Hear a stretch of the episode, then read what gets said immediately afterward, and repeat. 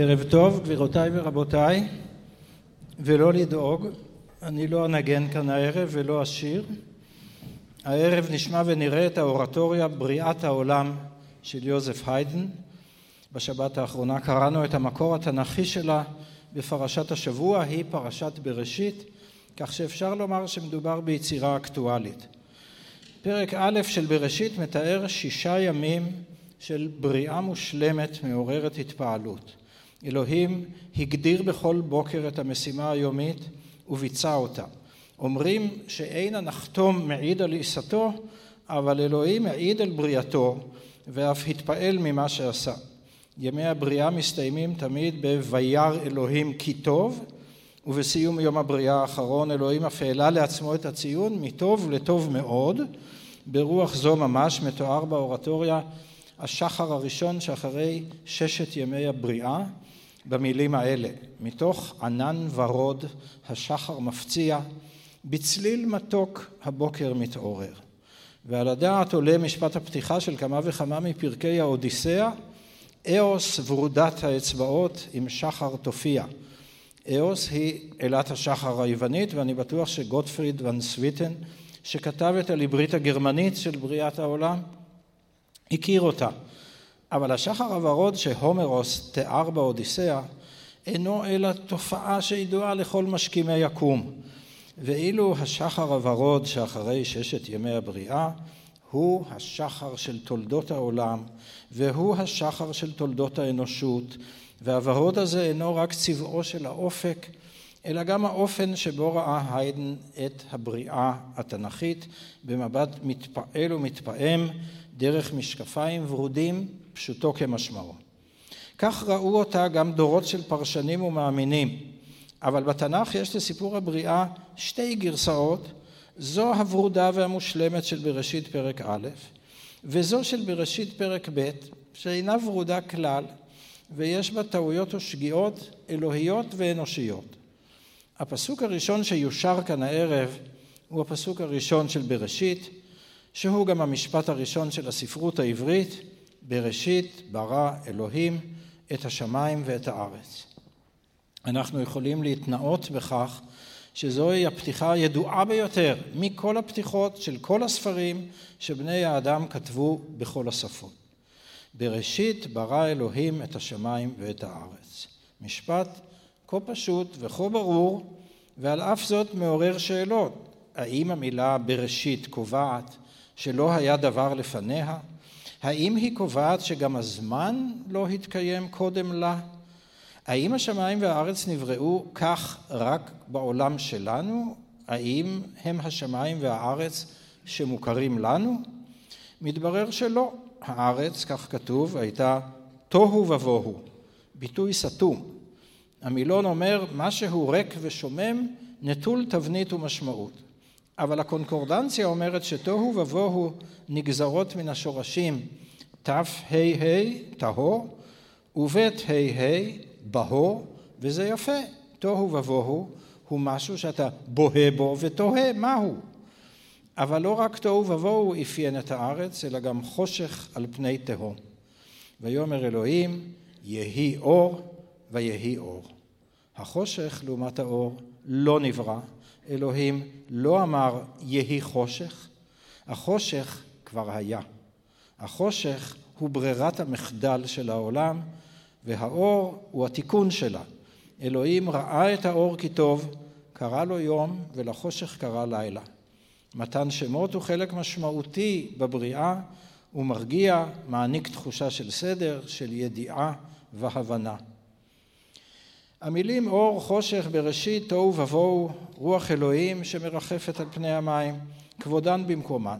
אבל מילות היסוד האמיתיות של סיפור הבריאה הן המילים ויאמר אלוהים וויר אלוהים כי טוב, שמתארות את תהליך העבודה שלו. הבריאה התבצעה באמירה. אלוהים לא הפעיל או בנה או יצר משהו או נגע במשהו כדי להדליק אור. הוא אמר יהי אור ויהי אור. ואז וירא אלוהים את האור כי טוב ואפשר להמשיך הלאה. כך בדיבור ייבראו כל מרכיבי העולם, ייבדלו זה מזה, יקבלו שמות. הבריאה אינה רק יצירת יש מאין, התוהו ובוהו יתחלף בסדר ובצורה, הזמן יתחלק לימים וללילות, והקורא ישמח לדעת שגם יום העבודה האלוהי מתחיל בבוקר ונגמר בערב, כמו היום שלו.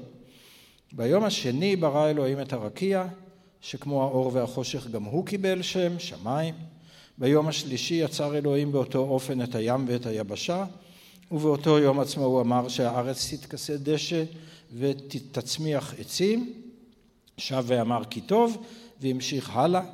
ביום הרביעי הוא אמר יהי מאורות, הלא הם השמש והירח והכוכבים אשר נועדו להאיר את הארץ ולהבדיל בין היום ובין הלילה, והיו גם אותות ומועדים וימים ושנים.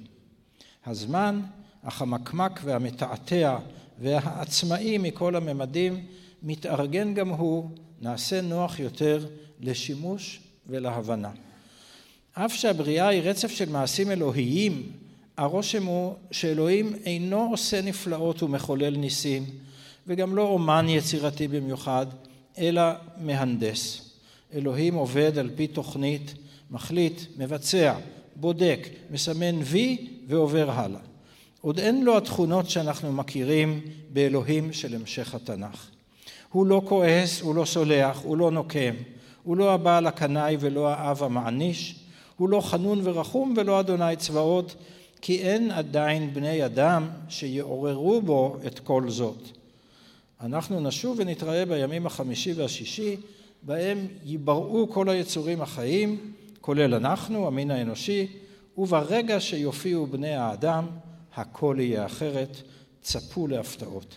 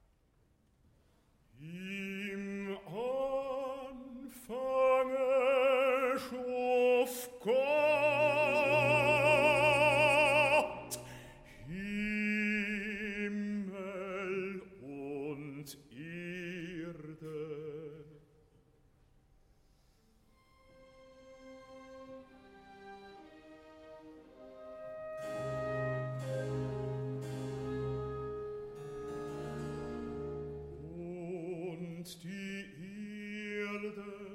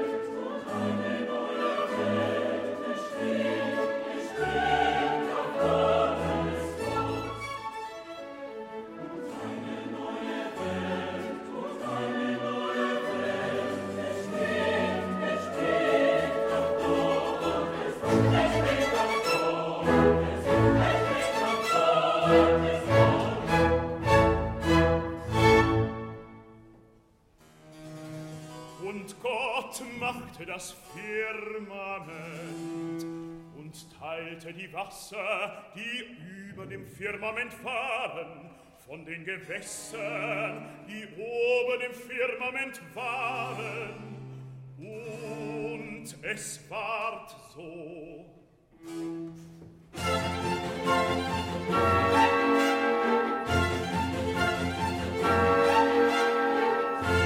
Da tobten brausend heftige Stürme.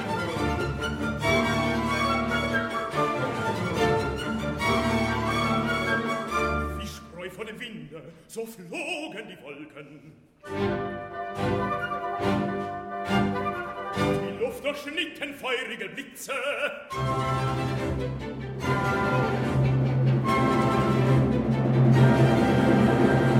Und schrecklich rollten die Donner umher.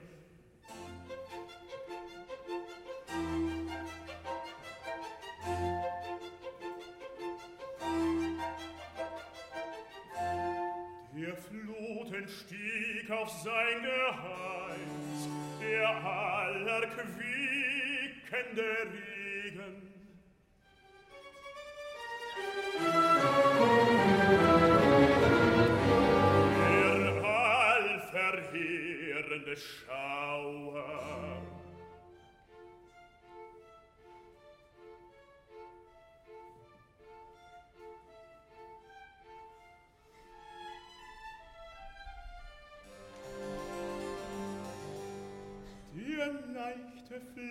Flockige Schnee.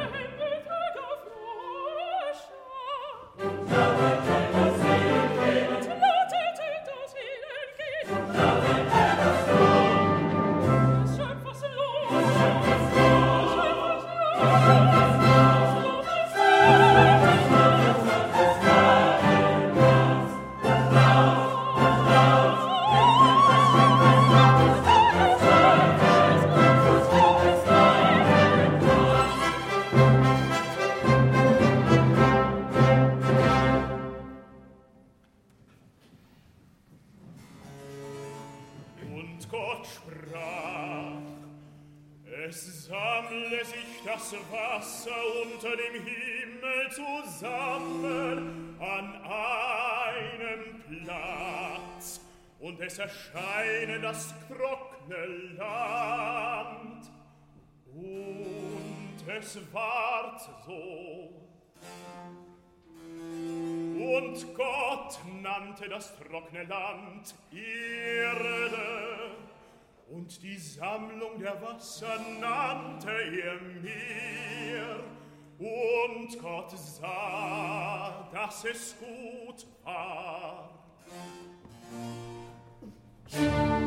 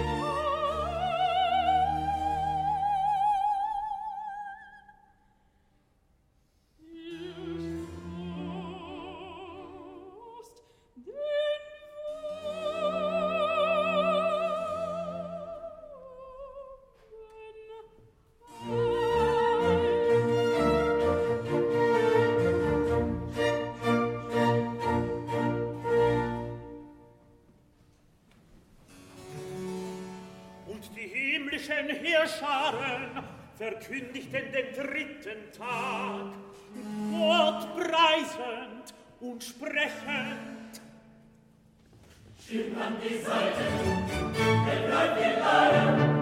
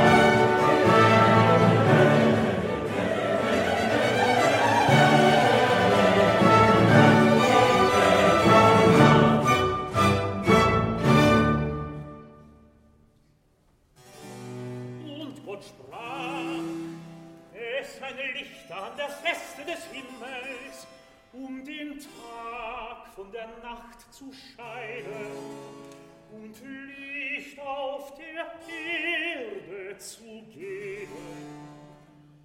Und es seien diese für Zeichen und für Zeiten und für Tage und für Jahre.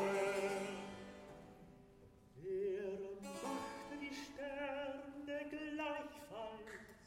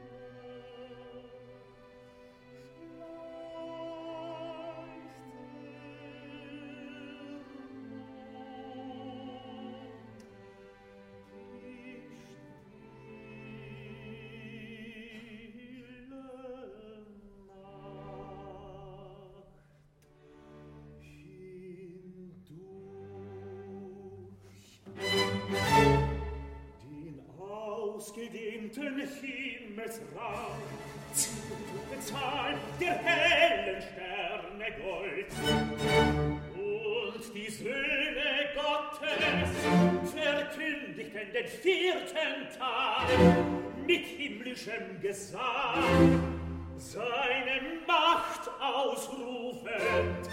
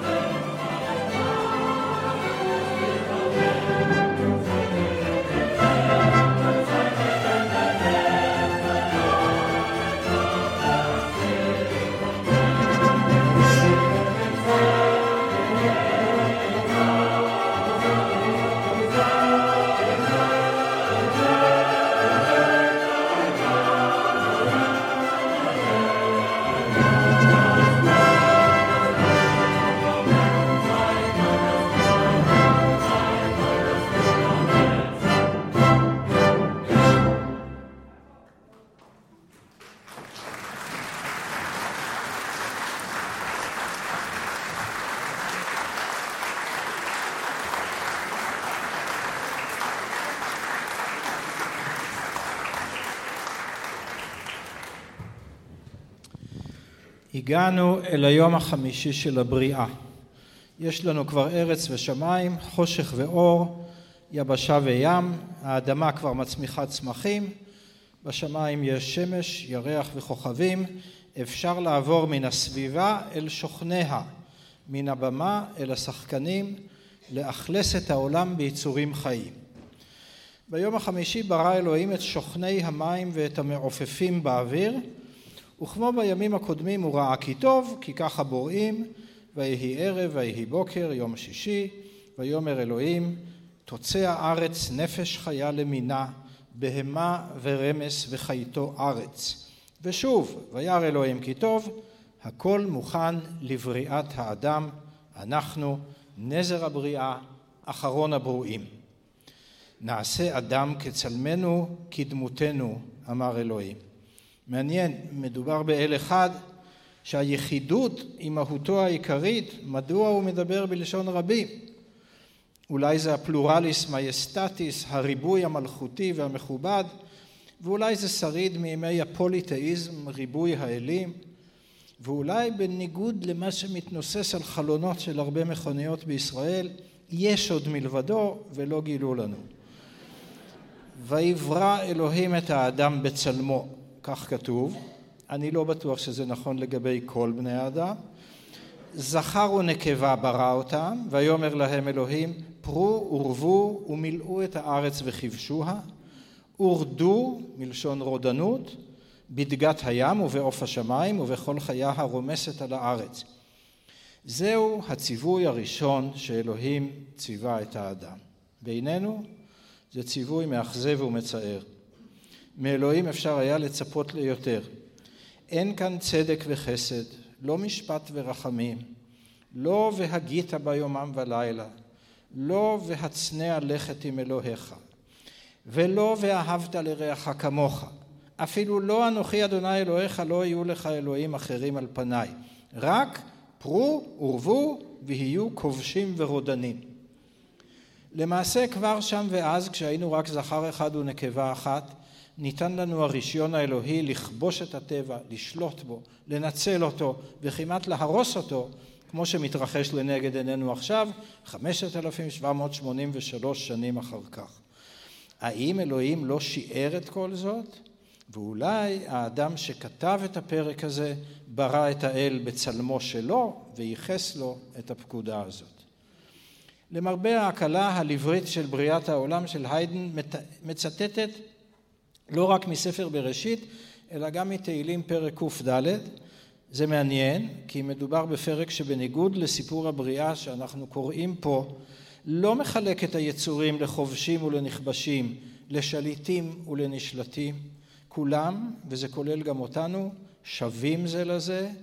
אלוהים ברא וחילק ביניהם את שעות הפעילות, את עונות השנה, את משאבי המזון ואת בתי הגידול, הרים הגבוהים ליעלים, סלעים מחסה לשפנים, בלילה יוצאים האריות לציד, בבוקר הם שבים למעונם, ואז יוצא האדם לפועלו. לא שאנשים בתקופת התנ"ך לא נתקלו באריות, זה קרה לשמשון הגיבור וגם לדוד המלך למשל, אבל העיקרון ברור והכוונות טובות.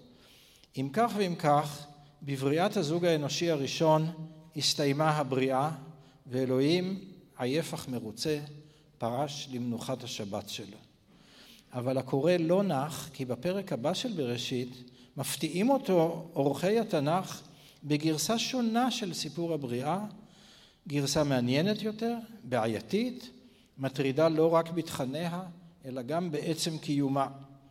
בגרסה הזאת האדם לא נברא אחרון כמו מי שהעולם הוכן לקראתו, הוא נברא לפני הצמחים ולפני בעלי החיים.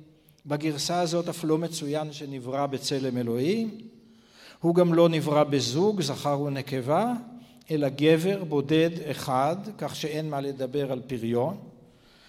אלוהים לש ויצר את האדם הזה מן האדמה ונפח נשמה באפו לא כדימוי אלא ממש כך.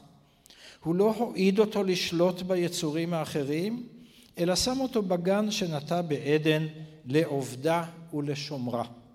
כלומר הועיד לו תפקיד של עובד אלוהים במשמעות הבסיסית ביותר של המילה. כל אלה הבדלים משמעותיים, אבל אז נופלת ההפתעה היותר גדולה. אלוהים שבפרק א' שב וראה כי טוב, כי טוב, כי טוב, אומר פתאום לא טוב. לא טוב היות האדם לבדו. כלומר, טעיתי, יצרתי משהו פגום. אלוהים שמודה בטעותו ומבקר את מעשיו שלו, הוא אדוני נדיר מאוד. ויתרה מזאת, הוא אף מוכן לחזור לשולחן השרטוט ולתקן את שגיאתו. לא טוב היות האדם לבדו, אעשה לו עזר כנגדו. אלא שעכשיו מתברר עוד דבר. אלוהים של פרק א' ידע בכל יום ויום מה ואיך לעשות, אבל האל הזה אין מושג מהו העזר כנגדו ואיך משיגים אותו. על כן הוא נקט את השיטה שמוכרת היום בכינוי ניסוי וטעות, יצר מאדמה גם את כל החיות והעופות והביא אותן לאדם שיבדוק אותן אחת אחת ויאמר מה מתאים לו. עם כל הזהירות הנדרשת אפשר לומר אם זה לא היה אלוהים שלנו אולי גם אנחנו היינו צוחקים. אדם נתן לחיות שמות אבל לא מצא ביניהן עזר כנגדו עד שבסופו של דבר הפיל עליו אלוהים תרדמה נטל ממנו צלע וברא לו ממנה אישה. על כך יש לנו מדרש פרוע במיוחד לאמור בא אדם על כל חיה ובהמה ולא נתקררה דעתו עד שבא על חווה. נחמד. אני מקווה שלא יתעוררו בעיות עם הגורילה, אבל האדם הבודד הזה לא התעניין בפנטזיות של חז"ל. הייתה לו עכשיו אישה שנבנתה מגופו שלו ומילאה אותו שמחה. הוא אמר, זאת הפעם עצם מעצמיי ובשר מבשרי, לזאת יקרא אישה כי מאיש לוקחה זאת. זה יפה, האישה הזאת לא נועדה להרות את המין האנושי כולו, היא ערכה לאד... לאדם לחברה, היא הייתה בת זוגו והוא שלה, היא הייתה הפתרון לבדידותו של אדם שאלוהים לא הקדיש ליצירתו מספיק תכנון ומחשבה, לא טוב היה לו לבדו ועכשיו כן טוב לו איתה. הסיפור הזה הוא פנטסטי. לא רק בדמיון הספרותי של מי שכתב אותו, שמעניין ומושך יותר מן הבריאה המהונדסת והמתוכנתת שבפרק הקודם, אלא בעיקר משום שהוא סיפור חתרני, אנרכיסטי, אמיץ, פורע מוסכמות. צריך להודות למי שהחליטו להשאיר אותו בתנ"ך, אף שהוא בעייתי מאוד מבחינה דתית, בעיקר מבחינת הממסד הדתי, שמשווק לנו בדרך כלל אמיתות מוחלטות. כצפוי, דורות של פרשנים התגייסו כדי לתרץ את הדואליות הזאת. נסתפק כאן במה שהביא רש"י ממי שקדמו לו, שהגרסה של פרק א', ויברא אלוהים את האדם בצלמו, זכר ונקבה וכולי וכולי, הוא הכלל, התיאור הכללי של בריאת האדם, ואילו הגרסה של פרק ב', וייצר אלוהים את האדם, אדוני אלוהים את האדם עפר מן האדמה, ולא טוב היותו לבדו, והחיות והאישה והעזר כנגדו, הם הפירוט של אותו מעשה בריאה. הפירוש הזה דחוק, המניע שיצר אותו ברור, ואי אפשר לאנוס את הטקסט בצורה כזאת. לפנינו שני סיפורים, סיפורים שונים על שתי בריאות שונות של שני עולמות שונים, שני זוגות אדם שונים ואפילו שני אלוהים שונים. איך מיישבים את הסתירה הזאת? לא מיישבים. קוראים את שתי הגרסאות זו בצד זו ומשבחים את עורכי התנ"ך על האומץ שגילו. הם היו הרבה יותר פתוחים, נועזים ובוטחים מן הממסד הדתי המאובן, הפחדני והקיצוני שהשתלט על היהדות. גם בריאת העולם של היידן ערה לשתי הגרסאות ולסתירות ביניהן, אבל פתרה את הבעיה בחופשיות שאומנים יכולים להרשות לעצמם. האורטוריה מאמצת את הגרסה של פרק א', אבל שואלת כמה מרכיבים מפרק ב'. היידן אוחז בזה וגם מזה לא מניח את ידו. נוטל את ששת ימי הבריאה, השגיים, המסודרים, חסרי הטעויות של בראשית פרק א', מערבב אותם עם האדם שאלוהים יצר מבוץ ועם בריאת האישה מצלעו שבפרק ב', והרי לך סיפור בריאה לתפארת עם הטוב שבשני העולמות.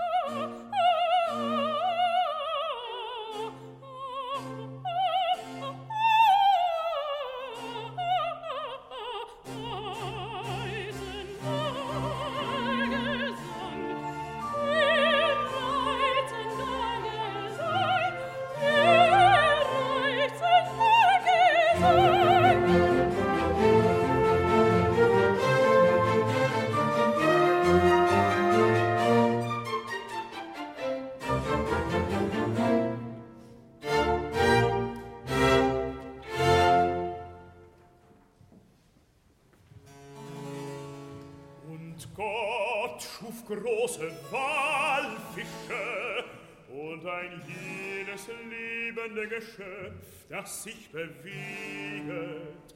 Und Gott segnete sie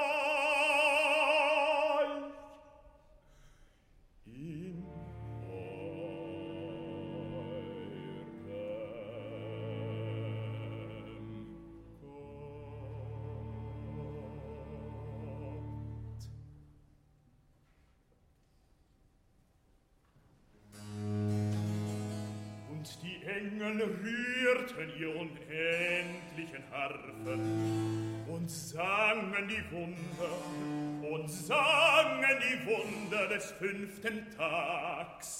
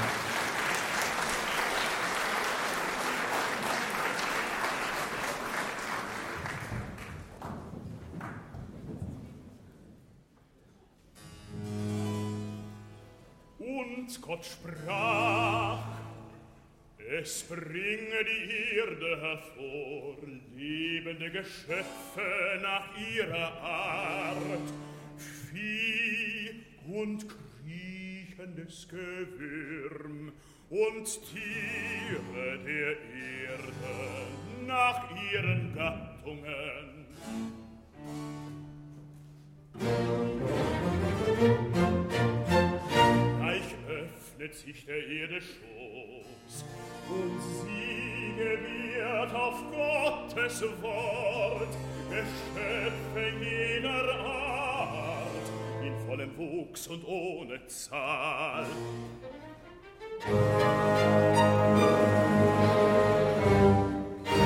Vor Freude brillend steht der Löwe da.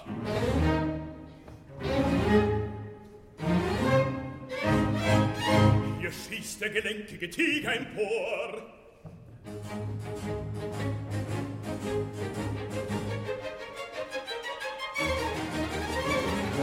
Das sackig Haupt erhebt der schnelle Hirsch.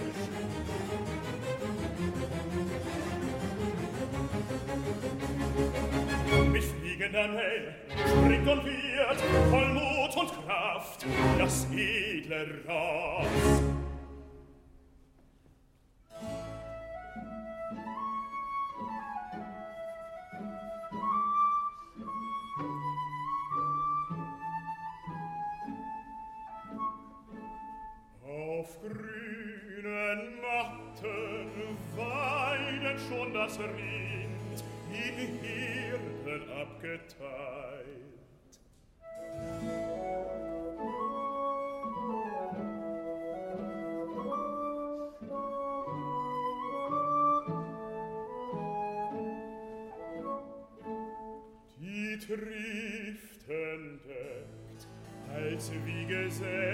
herzen wollen reiche sanfte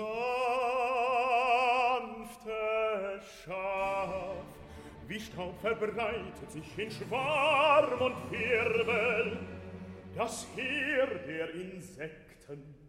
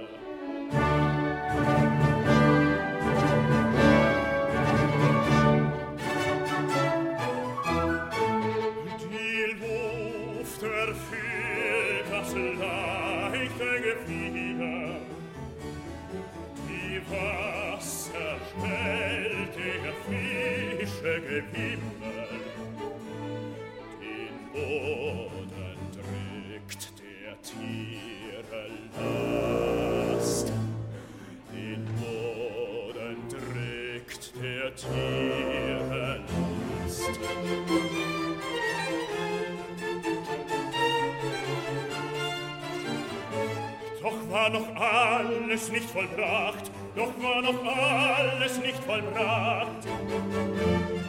Dem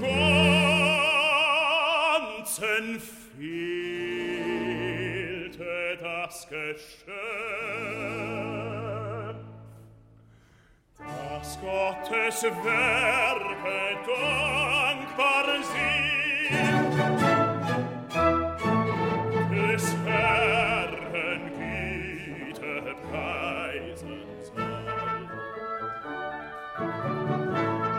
war noch alles nicht vollbracht, im Ganzen fehlte das Geschöpf. Das Gottes Werke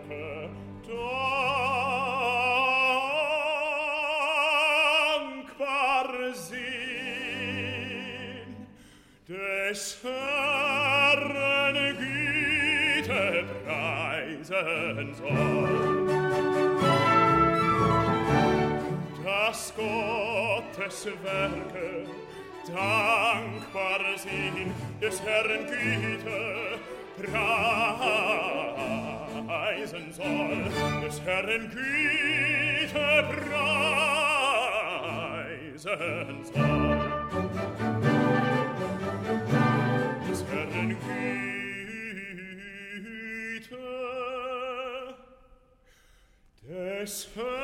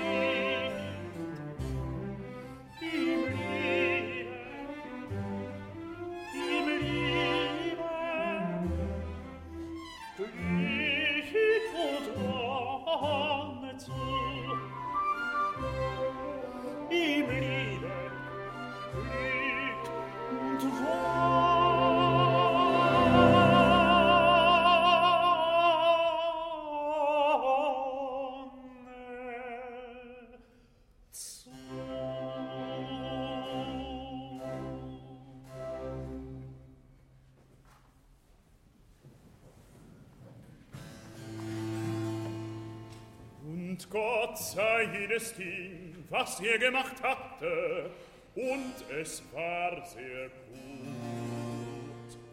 Und der himmlische Chor feierte das Ende des sechsten Tages mit lautem Gesang.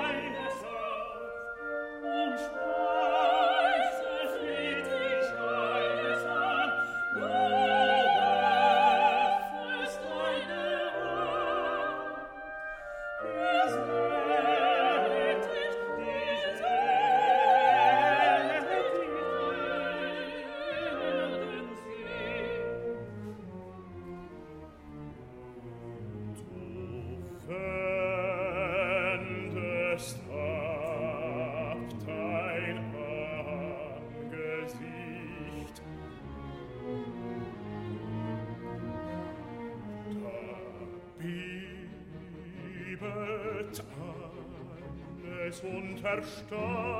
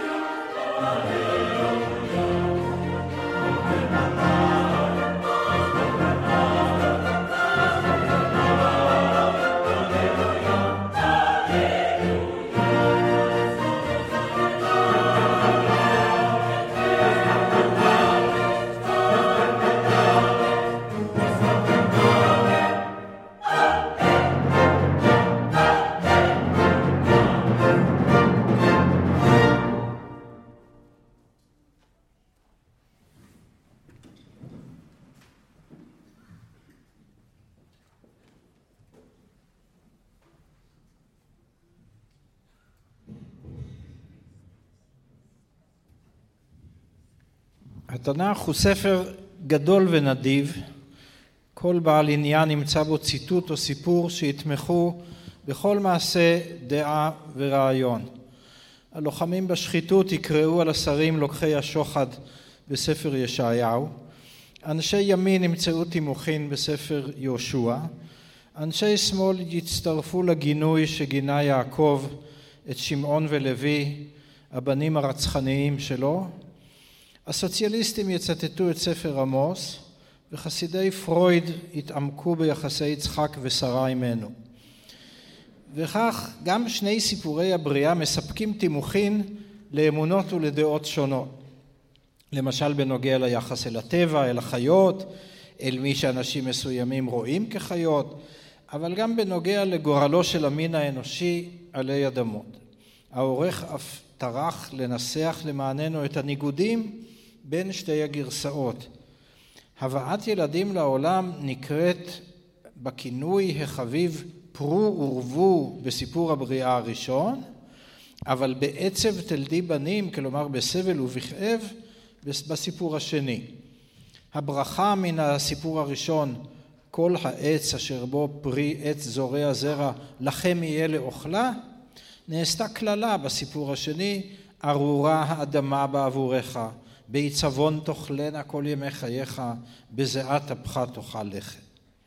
באופן אישי אני מחבב ומעריך את הנון קונפורמיזם הזה שמוצא דווקא בילודה ובעבודה שבני אדם נוטים להלל גם צדדים לא כל כך רצויים ואני שמח שהיו לו אורחים שלא מחקו אותו. יש לנו גם בתנ"ך וגם היום שני סוגים של אורחים אלה שאוהבים עיתונות חיובית ומוחקים מהעיתון ומהתנ"ך את הסיפורים שלדעתם הם שליליים ואלה שמשאירים. וכך לא רק בתחילתה של פרשת בראשית השאירו אורחיה סיפור חתרני, אלא גם בסיומה. מתברר שלפרו ורבו של פרק א' הייתה גם תוצאה לא צפויה. ויהי כהחל האדם לרוב על פני האדמה, ובנות יולדו להם, ויראו בני האלוהים את בנות האדם כי טובות הנה ויקחו להם נשים מכל אשר בחרו אשר יבואו בני האלוהים אל בנות האדם וילדו להם. מה קורה כאן? שואל הקורא את עצמו. מי הם בני האלוהים האלה? האם יש לאלוהים אישה וילדים? האם גברת אלוהים אלה בעצמה? הלזהוס ולהרה היינו? לבעל דמינו? מה עושים עם סיפור שעומד בניגוד כזה ליסודות הכי יסודיים של היהדות? פה ושם כשעורכי התנ"ך נתקלו בסיפור בעייתי, הם מחקו אותו ללא היסוס. העורכים של ספר דברי הימים מחקו את פרשת דוד ובת שבע. אבל העורכים של ספר שמואל השאירו אותו. למרבה המזל, הסיפור על בני האלוהים ובנות האדם הושאר בספר בראשית, ובעצם העורך אומר לקוראים, זה המצב חברים, תתמודדו. ואנחנו מתמודדים. יש לסיפורי הבריאה עוד כמה לקחים מעניינים. כך למדנו שבקרב המאמינים יש מי שפועלים מתוך שאיפה לרווח, לכוח ולגמול, כמו הזוג האנושי הראשון שאלוהים הבטיח לו את השלטון על העולם כולו. ויש מי שאמונתם מבוססת על תחושת אשמה, כמו הזוג האנושי השני שחטא וגורש מגן עדן והוא מבקש לרצות את אלוהיו ולחזור. ולמדנו שמאחורי סיפורי הבריאה האלה, הגדולים והנצחיים, עומדים אנשים. לפעמים אנשים גדולים ובעלי עקרונות וערכים, ולפעמים אנשים קטנים בעלי אינטרסים. והסיפורים האלה גדולים וחזקים והם מסוגלים לשאת על כתפיהם לא רק מלכים ונביאים, פוליטיקאים ומטיפים דתיים, אלא גם אומנים, סופרים, ציירים וגם קומפוזיטורים שניזונים מהם, כמו יוזף היידן וכותבי וכותבי הלברית שלו. זה לגיטימי. ולמדנו גם משהו על אהבה. שני הזוגות הראשונים, הזכר והנקבה מפרק א' ואדם וחווה מפרק ב', שונים מאוד זה מזה, אבל דבר אחד משותף להם. תיאור הקשר ביניהם לא כולל את המילה אהבה. אפשר לומר, אם יש בעולם רק גבר אחד ורק אישה אחת, מי צריך אהבה? הרי האהבה היא העדפת גבר אחד מכל הגברים והעדפת אישה אחת מכל הנשים, אבל אין עוד נשים וגברים. הזכר שנברא בצלם מצא לידו נקבה באותו צלם עצמו, והאיש שאלוהים הפיל עליו תרדמה התעורר, והנה הפתעה, אלוהים בנה לו אישה מצלעו, והוא קיבל אותה כמו ילד קטן ומאושר, שרק אחרי שקיבל מתנה הבין כמה חסרה לו וכמה רצה אותה. זאת הפעם עצם מעצמי ובשר מבשרי, הוא קרא, והסופר מוסיף, על כן יעזוב איש את אביו ואת אמו, ודבק באשתו, והיו לבשר אחד. מעניין, ביהדות של היום, אישה חייבת ללכת אחרי בעלה. גם בבריאת העולם של היידן, הגבר החזק, החכם והאבירי, מוליך את האישה היפה, המעריצה והכנועה לאשר יחפוץ. אבל כאן, בספר בראשית, האיש הולך אחרי האישה. הוא עוזב את אביו ואת אמו ודבק בה. אז גם אם המילה אהבה לא כתובה כאן, אפשר להרגיש בה. אף שהיו רק גבר אחד ואישה אחת בכל העולם, הייתה אהבה. ועוד דבר אחד אחרון. המילים הראשונות שאמר אלוהים בתנ"ך היו יהי אור. משפט נפלא שהיידן נתן לו פירוש מוזיקלי נפלא. אבל מה עם החושך? אמרנו קודם, אלוהים לא אמר יהי חושך כי את החושך לא צריך היה לברוא. החושך כבר היה, ובריאת האור לא ביטלה אותו, רק קבעה לו גבולות משקיעה עד, זר, עד זריחה. אבל אל תיתנו לשחר הוורוד הזה להטעות אתכם. החושך עדיין פה, ולא רק בלילה, הוא אורב בכל זמן ובכל פינה. מתוק האור וטוב לעיניים לראות את השמש, אמר קהלת, אבל האור הוא הרבה יותר מזה. אנחנו, בניגוד לאלוהים, לא יכולים לומר יהי אור, אבל אנחנו יכולים לכלכל את האור, אנחנו יכולים לחזק את האור, אנחנו יכולים לשמור עליו, אנחנו חייבים לדאוג שלא יכבה ולהגן עליו מפני מי שרוצים לכבות אותו.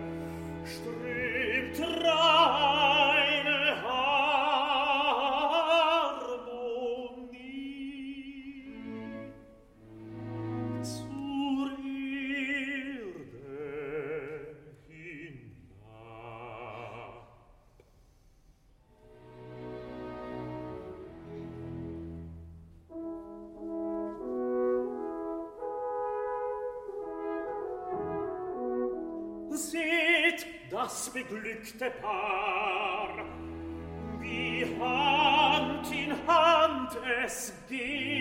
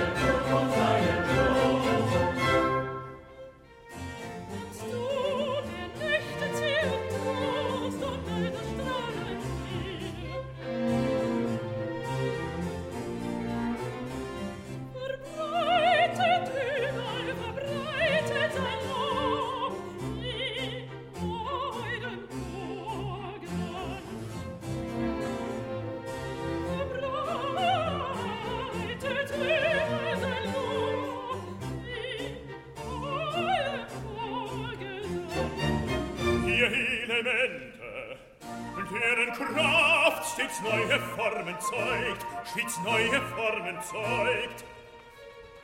Ihr, ihr dünst und nebelt, die der Wind versammelt und vertreibt, versammelt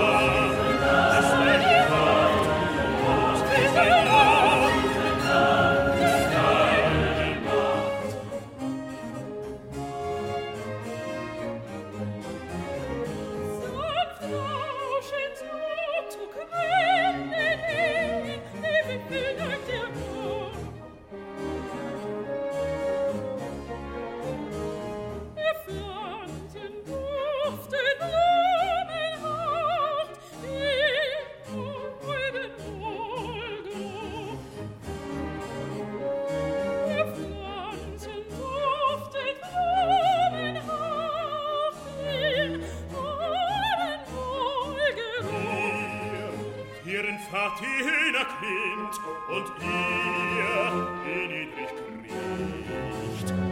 Ihr, ihren Flug die Luft durchschneit und ihr im tiefen Nass ihr Tiere preiset alle Gott.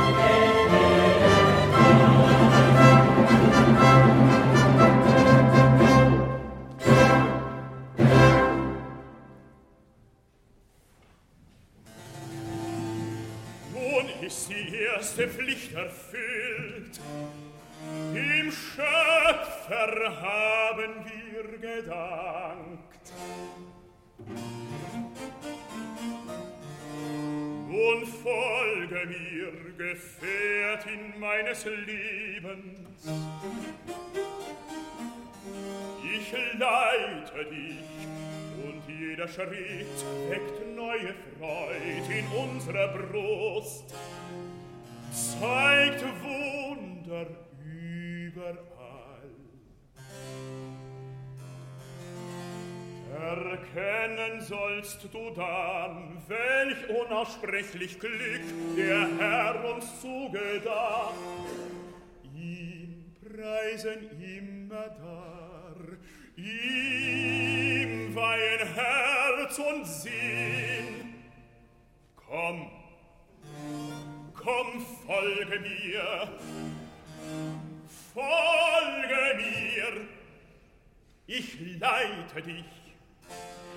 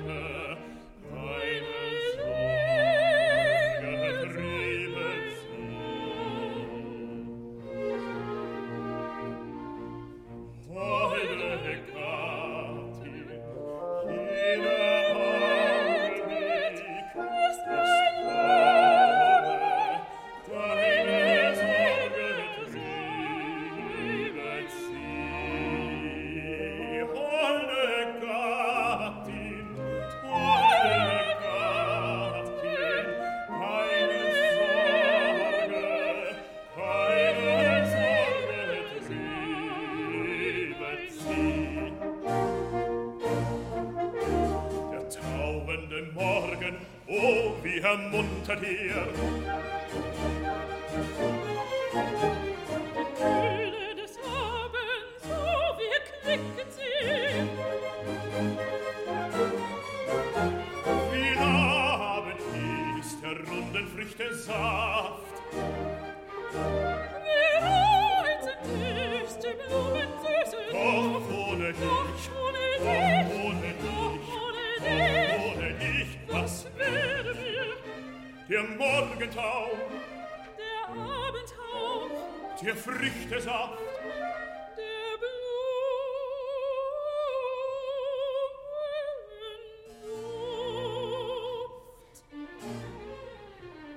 It's